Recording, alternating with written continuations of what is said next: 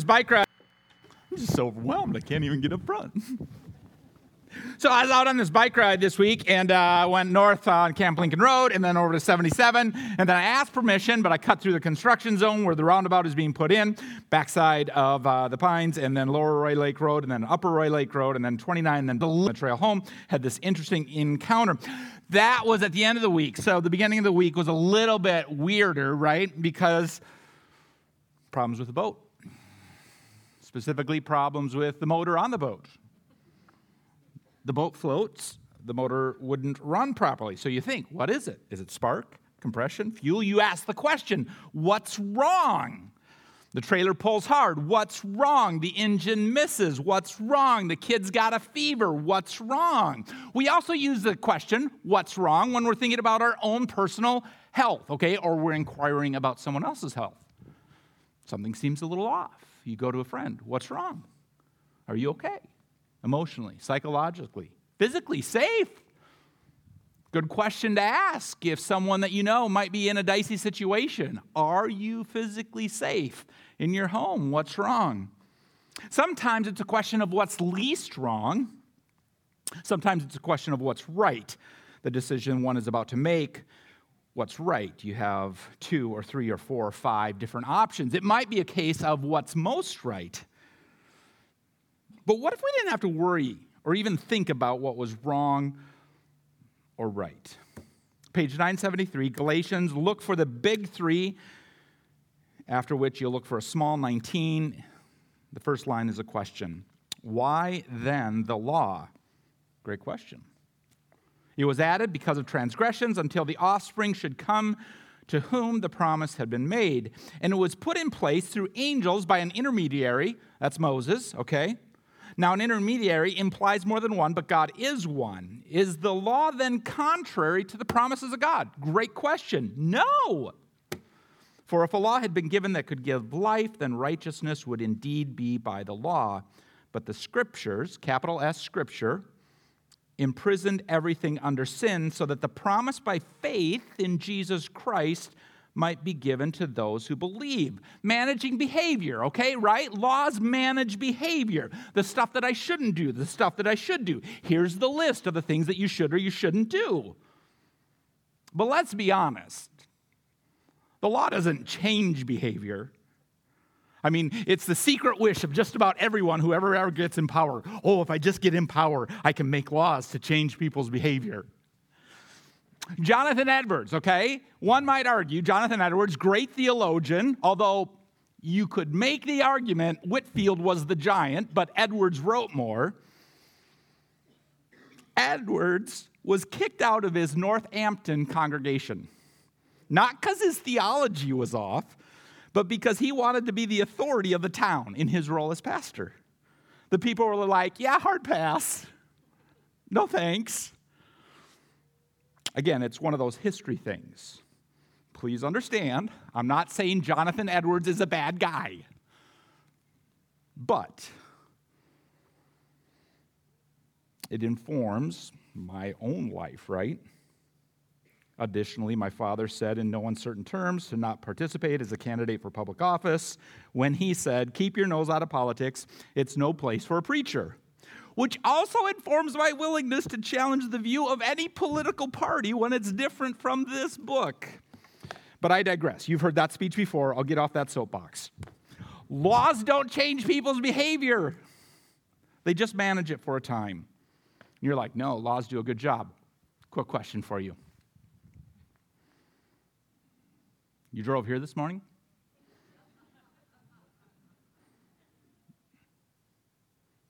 How many of you? I know at least one, okay? Probably two, myself being the second one. Although I did roll through the stop sign. Having a speed limit has, has created less speeders, right? No one here went over the speed limit to get here this morning, right? Even the side roads, right? No one, oh, all of you did? Right. I think you have my point. It's not that the law is bad, there's lots of good stuff in the law. both the laws that we have in the state of Minnesota and the United States of America, as well as the laws of the Torah, right? Lots of good stuff, like don't sleep with someone who isn't your spouse. If we just followed that law, there would be so much less pain in the world. But laws don't change behavior, they just manage it. And wouldn't it be great? Wouldn't it be great if we didn't need the law? In understanding the law, you have to understand that it's temporary. Why is it temporary? Phenomenal question. And to be sure, I can't fully answer it but there is. I think when you, when you, you, when you take a step back, okay, and, and not just focus on Galatians or any one book of the Bible or the first five books of the Old Testament, which are the books of the law, if you look at the totality of what the Bible is doing, you see this arc of a story. And not like a fairy tale story, a true story. A true story that is factually accurate and designed to be experienced you see this story and you see God's redemption. And you quickly realize that there is a need for this plan to be executed in a correct way at a correct time, or the right time and the right place. And in my feeble mind, it seems like God, who's in charge of the plan for human history, but with the nuance of dealing with chaotic, unpredictable human agents, wants a couple things, okay? Number one, God wants to be in relationship. He wants to be in relationship with God, the Father, the Son, and the Spirit. Trinity are in a perfect relationship. He also wants to be in relationship with humans. That's you and me. And I think you could kind of argue that God has a relationship with angels, although that's a different kind of relationship. So, number one, God wants to be in relationship. Number two, God wants to make sure that the relationships will be pure and holy. No infidelity, no wonky behavior. But chaotic humans mean that there will be wonky behavior. So if God is going to take the chance with the first thing, which is wanting to be in relationship, God has got to figure out a way in which the wonkiness can go away, aka, how do we deal with sin? That's where Jesus comes in. But God wants a lot of relationships, okay? And so he doesn't lay the Jesus card right after Adam and Eve sin. Well, they eat the mango or the banana or the papaya.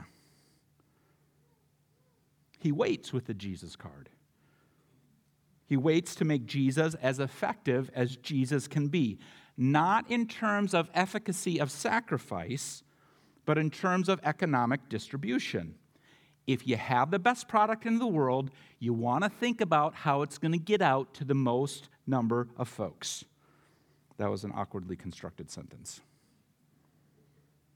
Being born in the first century was the better choice for the message of Jesus to go out into the world. So the law bridges the gap between the papaya and the cross. The law also points out in startling care, clarity how egocentric we truly are. That is, me first. Okay? The law informs us that we can't figure this thing out in life on our own. So the other morning, okay, I'm on this loop, right? Okay, Camp Lincoln, Lower Roy Lake, Nisswa, Upper Roy Lake, 29 Trail, okay, and, and I'm, I'm, I'm, I encounter on a side road Everyone did everything right, okay? No one was in the wrong on this. I encounter on a side road three women walking abreast, okay? One, two, three. The person closest on the inside appeared to be the youngest. The person in the middle appeared to be the oldest and was walking ably but with a cane. And the person on the center line, okay, three abreast, one, two, three, okay, was walking very ably but seemed like she was younger than the person who was walking with the cane. So I come around the corner. I see them very quickly. I take a wide berth so that I don't even get close to them because I'm moving with a fair amount of speed. Kidding, I wasn't moving that fast. I was kind of moving fast, at any rate. Not violating the laws or statutes of the state of Minnesota, even for a bike. human behavior. One, person with a cane. Two, three. This person right here sees me come around the corner, and I kid you not, does this. Whoop! Jumps behind the lady with the cane. You gotta be kidding me. No, the move, if you have a friend who doesn't move quickly, is step in front. You don't step behind. You no, you got, and I'm just like, I'm just laughing inside because I'm just like, that's who we are. We are so egocentric. And even when it's pointed out that we're egocentric, we continue to be egocentric. Unless, of course, course something radical happens, which did. Something radical happened, something beyond the law, something beyond what's wrong or what's life. What's life? What's living? Living beyond the law, living beyond the list of do's and don'ts. What's life? It's living beyond thinking, how do I manage my sin? And more about how do I live by the Spirit.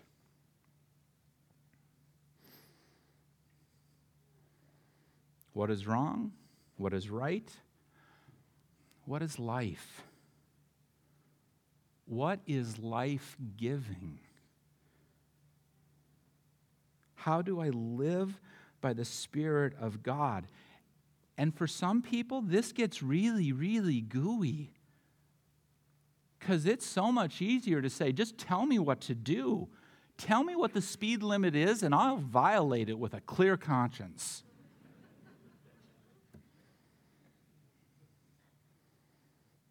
What is life? What is life giving? What could I do? What should I do? And by extension, what shouldn't I do? And probably on some things, the result will be very, very similar to proscriptive law. But the motivating reason, the animating reality, is, is a vibrant, at times dangerous, but deeply satisfying existence because it is life in the Spirit. It's the promise by faith in Jesus Christ given to those who believe. And Paul will go through great description about what life in the Spirit looks like. And we will explore that as we continue to move forward into Galatians. But for today, are we willing to listen to the Spirit?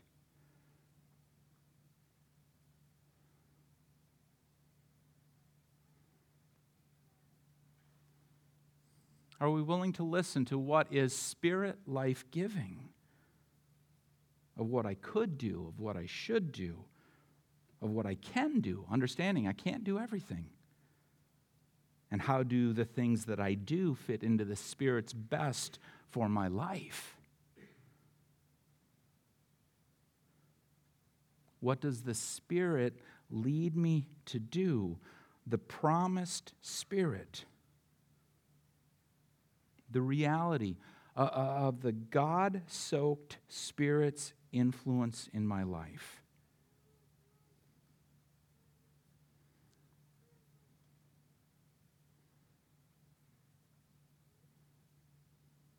The promise of not less faith, but more faith. The promise of not less belief, but more belief.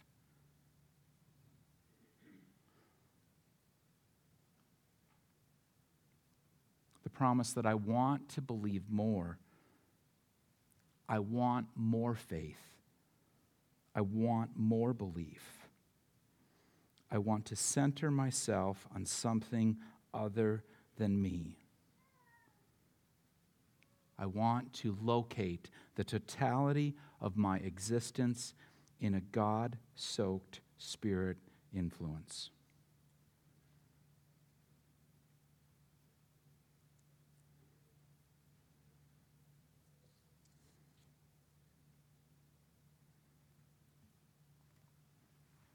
To run wild with the hope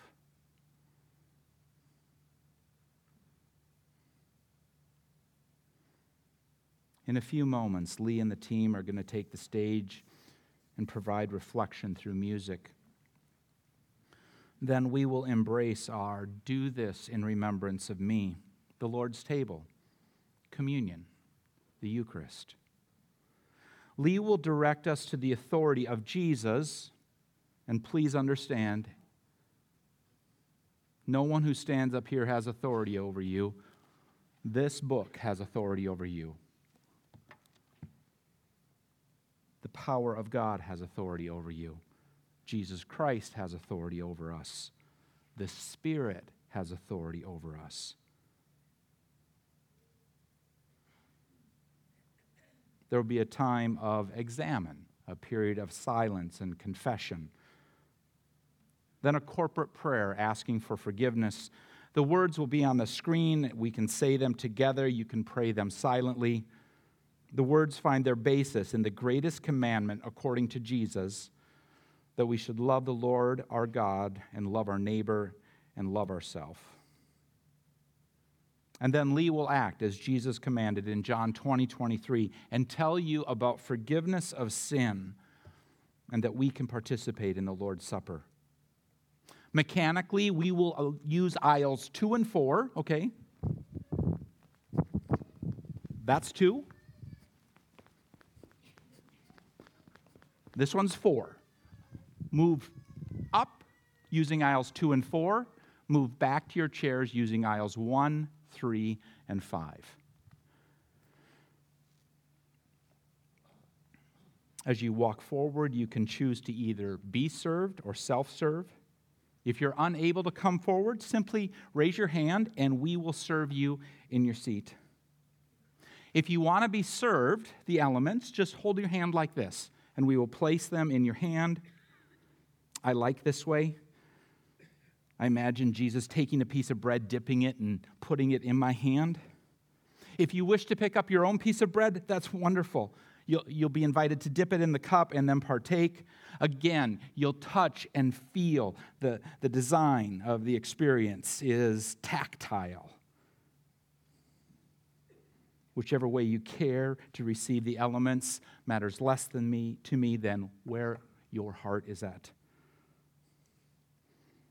again another period of silence and then the band will build and the vocals will enter and we'll conclude our time with the tune always which is a strong statement of god's faithfulness in our lives.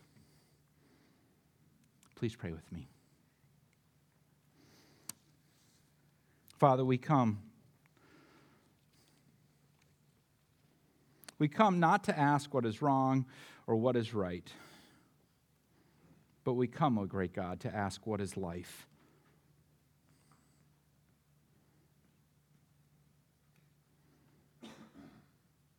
And how can we experience a spirit filled life consistent with faith, consistent with belief, faith in Jesus? belief in Jesus, hope in Jesus.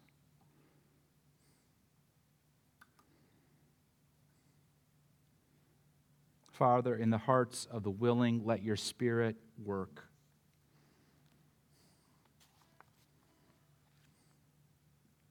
Let us experience something that we cannot create ourselves life that you designed for us in Jesus Christ through your Spirit. Amen. I invite you to stand.